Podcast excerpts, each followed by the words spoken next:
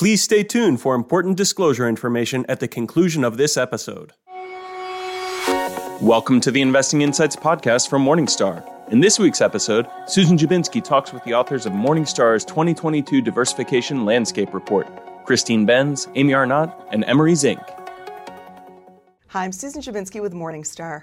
New research suggests that effectively diversifying your investment portfolio may be becoming more challenging. Joining me today to discuss some of the findings from Morningstar's 2022 Diversification Landscape Report are the paper's three authors Amy Arnott, who's a portfolio strategist with Morningstar, Christine Benz, who's Morningstar's Director of Personal Finance and Retirement Planning, and Emory Zink, an Associate Director with Morningstar's Manager Research Team. Thank you all for being here today. This portfolio diversification research that you all have done um, examines the correlations of various asset classes against U.S. stocks. So let's begin our conversation with you, Emory, and talk a little bit about what correlations are and how they're used in portfolio construction. Yeah, so when we think about um, you know kind of measuring the diversification within a portfolio there are plenty of different statistics and measures that one can use we decided to use correlation because it's very straightforward. In the context of this study, um, correlation is, you know, to what degree do two holdings within a portfolio kind of move together? And so correlations, they range from negative one to one, positive one. So a correlation of two holdings that have a uh, positive one, they'll move in tandem. One moves up, the other moves up.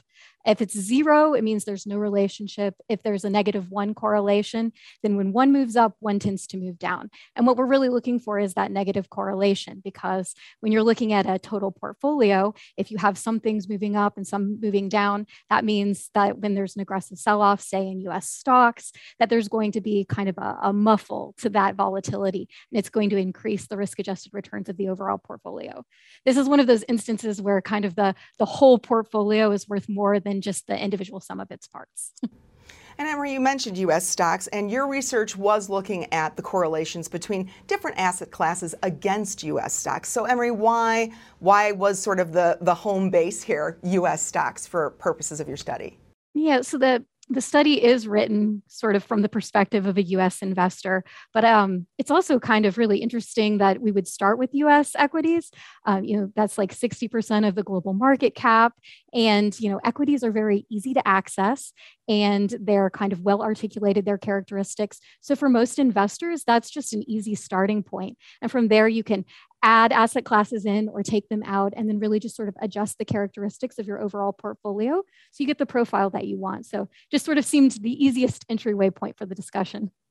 So let's talk a little bit about correlations in 2021. Amy, what were your findings? So, what we saw is that in 2021, correlations actually decreased for a lot of major asset classes uh, when measured against US stocks. Um, but at the same time, it was a very bullish market environment for most of the year. So you had stocks up about 26% for the year. Um, and so, because of that, diversifying into bonds did not improve returns in 2021 and adding other asset classes that people often look to for diversification value like international stocks and gold also didn't improve performance. And then, how did what you saw in 2021, Amy, compare to, say, the prior decade? Were the trends the same? Did they change at all? So, if you look back over the period from 2011 to 2020, um, bonds were much better diversifiers. Um, so, if you added bonds to an all equity portfolio, you would have reduced, reduced your returns slightly, um, but overall, there was also a significant increase, sorry, a significant decrease in risk. So risk adjusted returns were significantly better. And that was also the case during 2020, especially when we had the market correction um, in February and March. And it's interesting that actually the most generic type of diversified portfolio, just a simple mix of large cap stocks and investment grade bonds actually did really well in terms of adding diversification value and improving returns over that 10 year period. So, Amy, tell us how did what you found last year compare to trends you had seen the prior decade? So if you look back at the period from 2011 to 2020, bonds were actually much better diversifiers. Um, adding bonds to an equity only portfolio would have re- reduced your return slightly, but also really significantly decreased risk. So overall, you ended up with better risk adjusted returns. And that was also the case um, specifically during 2020, um, especially during the market correction in February and March. And one interesting thing is the most generic type of diversified portfolio, what people often t- refer to as a 60 40 mix of large cap stocks and investment grade bonds, actually did very well um, during that 10, 10 year period. Um, so, adding a lot of specialized asset classes like international stocks or commodities or gold didn't necessarily improve your results as much as just a plain vanilla mix of stocks and bonds. So let's talk a little bit about the asset classes that investors often do turn to um, when they're seeking out portfolio diversification. The first being bonds. Um, Christine, let's do a little bit of a deep dive there about what types of bonds have been traditionally better diversifiers than others, and how did those bond types actually do in 2021 from a correlation perspective? Well, long term Treasury bonds have been the best diversifier for equity exposure. We've seen this pattern over the past couple of decades. And the reason is pretty intuitive that in equity market shocks, that's typically a flight to quality where investors want something safe, they want the sure thing, and, and treasuries have bank beckoned in those environments. And then another force behind treasuries in those environments is that the Federal Reserve is often lowering interest rates or interest rates are drifting downward during those periods, and that provides a, a, tailwind for Treasury prices. So, Treasuries have been the best diversifier the pattern was a little bit different in 2021, where we saw, especially toward the end of the year, we saw some pressure on bond prices, especially intermediate term and long term treasuries. So they weren't the great diversifiers in the second half of the year that they have been historically, in part because stocks and treasury bonds were bugged by the same thing. They were worried about these impending Fed rate increases, Federal Reserve rate increases. And so that force dragged on both equities and bonds at the same time. That's not something we've seen recently. Uh, but short term treasuries did, in fact, uh, do pretty well in, in 2021 as a diversifier for equity exposure. So then let's sort of look at the other side of that, Christine. Which bond types have not been great diversifiers historically? And then how did those look last year? Yeah, I think, you know, at the top of the list in terms of categories, fixed income categories that have not been great diversifiers for equity exposure, high yield bonds, emerging markets bonds, floating rate loans, uh, multi sector bond funds, any of the sort of higher income, higher yielding, lower quality fixed income types, those haven't done a, a, great job of diversifying equity exposure, which I think to me sort of makes the point that if you hold them, think of them as kind of lower risk equity alternatives rather than things that act really bond like in an equity market shock. Somewhat surprising to us as we looked at the data was that some of the core fixed income types that investors hold, um, such as intermediate term core plus funds, even short term bond funds, municipal bond funds, they are not as uh, beneficial as treasuries from the standpoint of, of diversification and correlations, that they tend to behave a little bit more in sync with the equity market, but that's certainly in relative terms, that they've sometimes had these price dislocations in equity market shocks. But if you hold them with a reasonably long time period in mind, uh, say three to five years, you probably will experience nice diversification from equities. But over those shorter time periods, that's where we sometimes do see price dislocations in those bond types. They're just not as uh, strong from a diversification standpoint as treasuries have been. Christine, what about cash? How does that fit in here? You know, how historically has that worked as a portfolio diversifier? And then, you know, how did it sort of look last year? It's interesting, Susan, because historically, cash um, hasn't been as strong as treasury bonds from a diversification standpoint. And that makes sense because as a cash holder, you're not going to experience any fluctuation in your principal, even to the good side, as you might with um, some sort of a, a bond investment where you might experience a price increase when stocks are going down.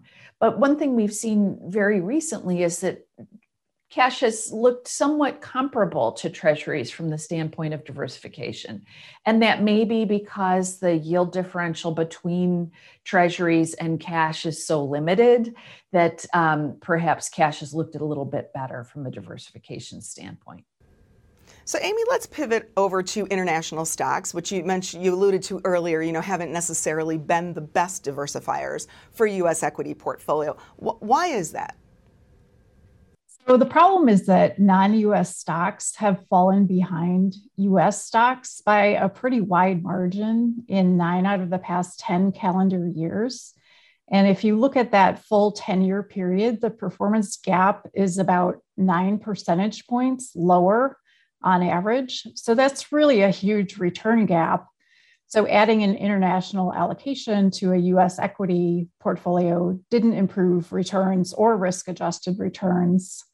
Um, in addition, we've seen a trend of generally rising correlations for international stocks as markets and, and economies become more globalized. So international stocks didn't um, improve portfolio results as much as they usually usually do from that perspective either. And then what if you just sort of carved out and looked at emerging markets specifically, Amy? Did, did they provide any more of a diversification value as, as far as you saw? Right. So emerging markets are often driven by country specific or industry specific factors.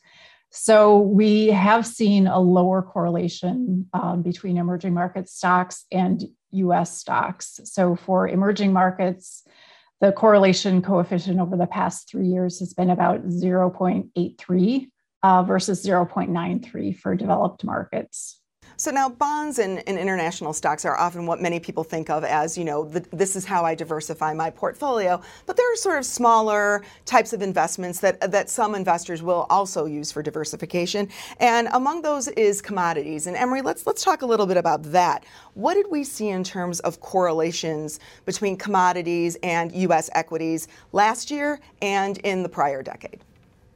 Yeah, I think what's kind of interesting when we look at commodities is you know um, historically they've been priced based on kind of a supply demand dynamic. So you know when you're looking through your finance textbook and somebody talks about commodities as a diversifier to us equities that's because the investors could you know there might be some surprises but look at the supply and demand dynamics and it would perform very differently than equities. Um, oftentimes we like hear commodities are referred to as a great inflation hedge because you know changes in prices as they rise are reflected um, pretty immediately. But when we're looking at 2021, not only was there a greater demand for commodities because inflation was rising, but there were some other factors at play there. So we're talking about the supply demand dynamics, you have things like geopolitical risks that were really affecting, say, the supply of oil. Um, there was also, you know, increased demand for things like copper or cobalt, which were inputs into, you know, electric car batteries and various products that are in high demand right now. And so a lot of these um, factors are shaping and reshaping the commodities landscape. And so, for that reason, there's been increased volatility. So, when we kind of look at that diversification of you know, traditional basket of commodities relative to US equities, it's spiked a bit. Um, so, it's higher than it was previously, but you know, they do provide some diversification still. And Christine, a couple of other areas that investors might turn to um, in an effort to diversify are um, REITs and gold. And how did both of those stack up, both sort of last year and as longer term? Ha- have they been good diversifiers? REITs have been seeing a decline in the diversification benefit that they might add to an equity portfolio. Many investors own US equities, bonds, and a small allocation to REITs, and they might want to continue to do so for income reasons or, or valuation reasons, but there doesn't appear to be a strong case for doing so uh, through correlations and diversification Gold is a little bit of a different story, and it really depends on the way in which you approach a gold investment. Precious metals equity, which is a lot a way that a lot of in, investors own gold, um, so that these would be gold mining companies and companies that mine other metals. When we look at the correlations, they are lower than other equity categories, um, but they are somewhat positively correlated with. Uh, the equity market, the broad US equity market. Gold as a commodity, um, whether uh, gold prices or uh, in gold ETF tracker like GLD, we did see um, a little bit less of a correlation with equities. So it, it appears that that is a somewhat better equity diversifier than, than precious metals equity. And uh, Amy, let's talk a little bit about what people refer to as digital gold, which is you know cryptocurrency. Um, now, though this is still relatively new for many investors, how has cryptocurrency performed as far as diversification value goes? Both you know again last year, but over the longer term as well. So there's obviously been a lot of hype and excitement about cryptocurrencies in the past couple of years. And cryptocurrency is actually fundamentally different from most other asset classes in the sense that there are no underlying cash flows, which can make it very difficult to value. Um, and it's an asset that exists purely in digital form. So it's very different, you know, for example, from the commodities that Emory was just talking about. Um, so, because of that, the correlations between cryptocurrency and almost any other asset class has been extremely low. Um, at the same time, um, another important trait of cryptocurrency is it's extremely volatile. And so that volatility is, in fact, so high that it can completely overshadow the diversification value um, so, for example, last year we had Bitcoin increasing 100% in the first quarter and then losing 40% of its value in the second quarter. Um, so, that type of volatility, you know, even though theoretically cryptocurrency could be a good portfolio diversifier, the volatility, I think, makes it very difficult for a lot of people to use effectively in a portfolio. And then, Amy, if more people did start using cryptocurrency in their portfolio, do you think that would have any impact on the correlations? Would it become less effective as a diversifier? Uh, absolutely. And in fact, we have already seen correlations increasing for cryptocurrency versus um, other asset classes like US stocks. And that's especially true during volatile markets. So, um, if you think about it, cryptocurrency is really sort of the ultimate risk on asset. Um, so that really is the key driver of performance more so than correlations. So, Emory, in the report, when you're talking about alternative strategies, you specifically say that they offer something fundamentally different from mainstream asset classes. But you also point out in the report that there are a lot of different alternative strategies that managers will pursue. Are there particular ones that you've found over time that provide more diversification value than others? It, so, alternative strategies are really sort of difficult to talk about. And for that reason, we weren't even using alternatives benchmarks. There's such a variety that we ended up actually using the Morningstar categories. And of the seven that we looked at, there were two that had low correlations with US equities. One was equity market neutral, where you know, the strategy aims to kind of cut out and have in returns that are completely independent of the equity markets. Um, and the other is systematic trading, where there's a really broad investment menu. You know, they're um, potentially investing in things like uh, commodities, currencies, fixed income, many of the asset classes that we've been discussing here today that, you know, they have um, low or negative correlations with US equities. And so with alternatives, you know, in those two options, you have uh, the possibility of diversifying your portfolio. They had low correlations with US equities over 2021. Um, but I would caution any investors, you know, when you're thinking about investing in alternatives, you really want to know what it is that you're getting um, because they they are so unusual and you want to make sure that you know whatever it's offering your portfolio it's surfacing in the ways that you want it to So let's take a step back now away from particular asset classes and types of investments that investors might seek out for diversification and instead talk a little bit about the purpose of diversification. You know, Amy, we, we always say that the goal here is to really improve your risk adjusted results by diversifying. But does diversification always do that? Um, yeah, so that's a great question. You know, as Emory mentioned at the beginning, the way the math of diversification works is anytime you have a correlation coefficient lower than one, that can potentially uh, reduce the portfolio's risk profile. And the lower the correlation coefficient, the greater the risk reduction benefit. Um, but if you're trying to improve risk adjusted returns, uh, returns are obviously a big part of that also.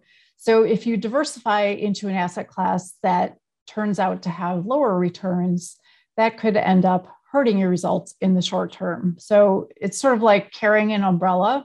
If you think it's going to rain, um, if it does end up raining, you're going to be very happy you had the umbrella.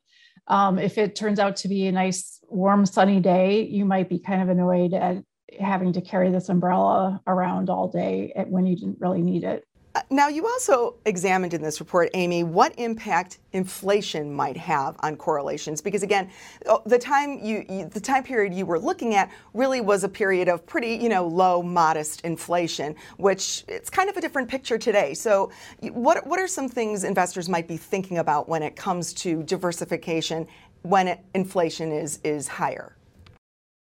Right. So we looked at some specific periods um, when inflation increased by at least 5% and remained high for at least six months. So these were periods like the late 1960s and early 1970s, for example.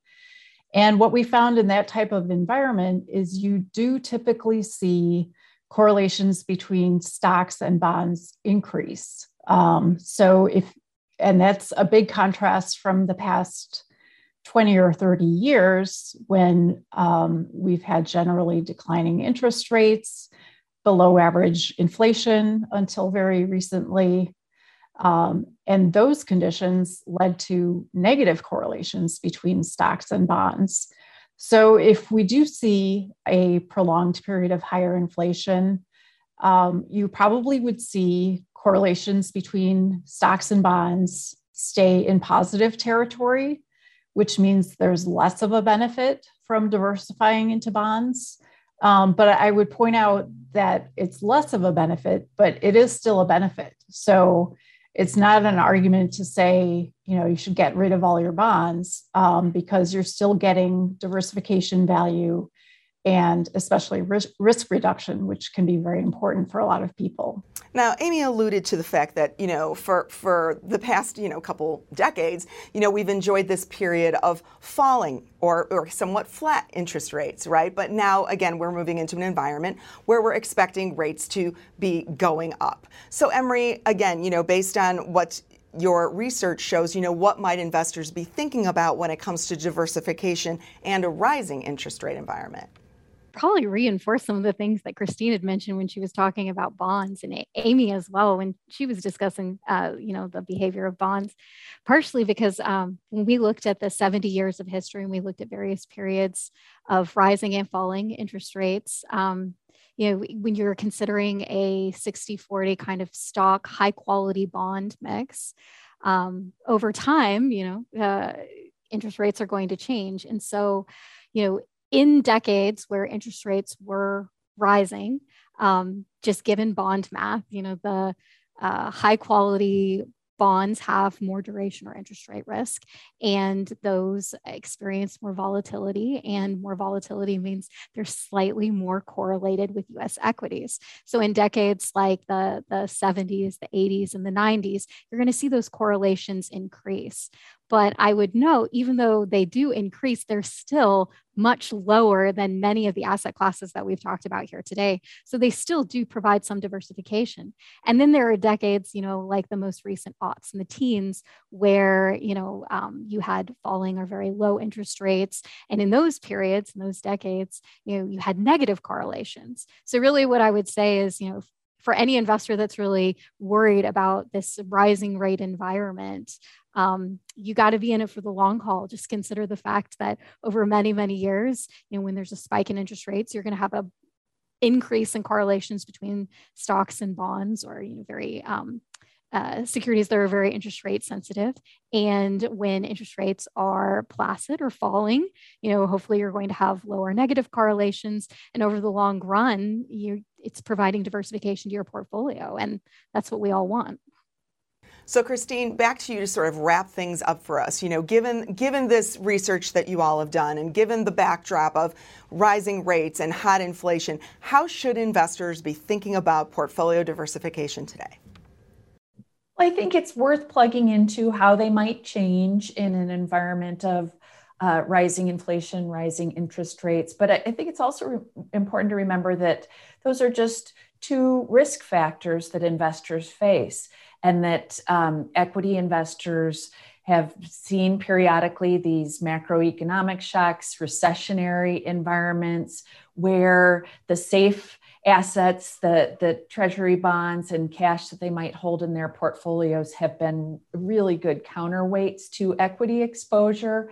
So I guess I wouldn't get fixated on just inflation risk, just interest rate risk. I remember that there are a number of different risks that you're trying to defend against. And there might be environments where, as Amy and Emory have both said, where uh, bonds will be very valuable indeed. So I do think that. Um, thinking about a balanced portfolio, thinking about your life stage and your proximity to needing your assets to draw upon should be key guideposts as you think about positioning your portfolio today.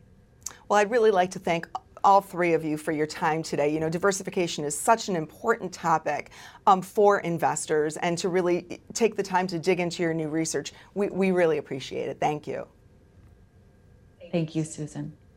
I'm Susan Dziubinski with Morningstar. Thanks for tuning in. That does it for this week's Investing Insights podcast from Morningstar. We hope you have enjoyed our program and we welcome your feedback. Please send your comments and questions to podcast at morningstar.com. From everyone here at Morningstar, thanks for listening. This recording is for informational purposes only and should not be considered investment advice. Opinions expressed are as of the date of recording. Such opinions are subject to change. The views and opinions of guests on this program are not necessarily those of Morningstar Inc. and its affiliates. Morningstar and its affiliates are not affiliated with this guest or his or her business affiliates unless otherwise stated. Morningstar does not guarantee the accuracy or the completeness of the data presented herein. The podcast is for informational purposes only and should not be considered tax advice. Please consult a tax and or financial professional for advice specific to your individual circumstances. Morningstar Research Services LLC is a subsidiary of Morningstar Inc. and is registered with and governed by the U.S. Securities and Exchange Commission. Morningstar Research Services shall not be responsible for any trading decisions, damages, or other losses resulting from or related to the information, data analysis, or opinions or their use. Past performance is not a guarantee of future results. All investments are subject to investment risk, including possible loss of principal. Individuals should seriously consider if an investment is suitable for them by referencing their own financial position, investment objectives, and risk profile before making any investment decision.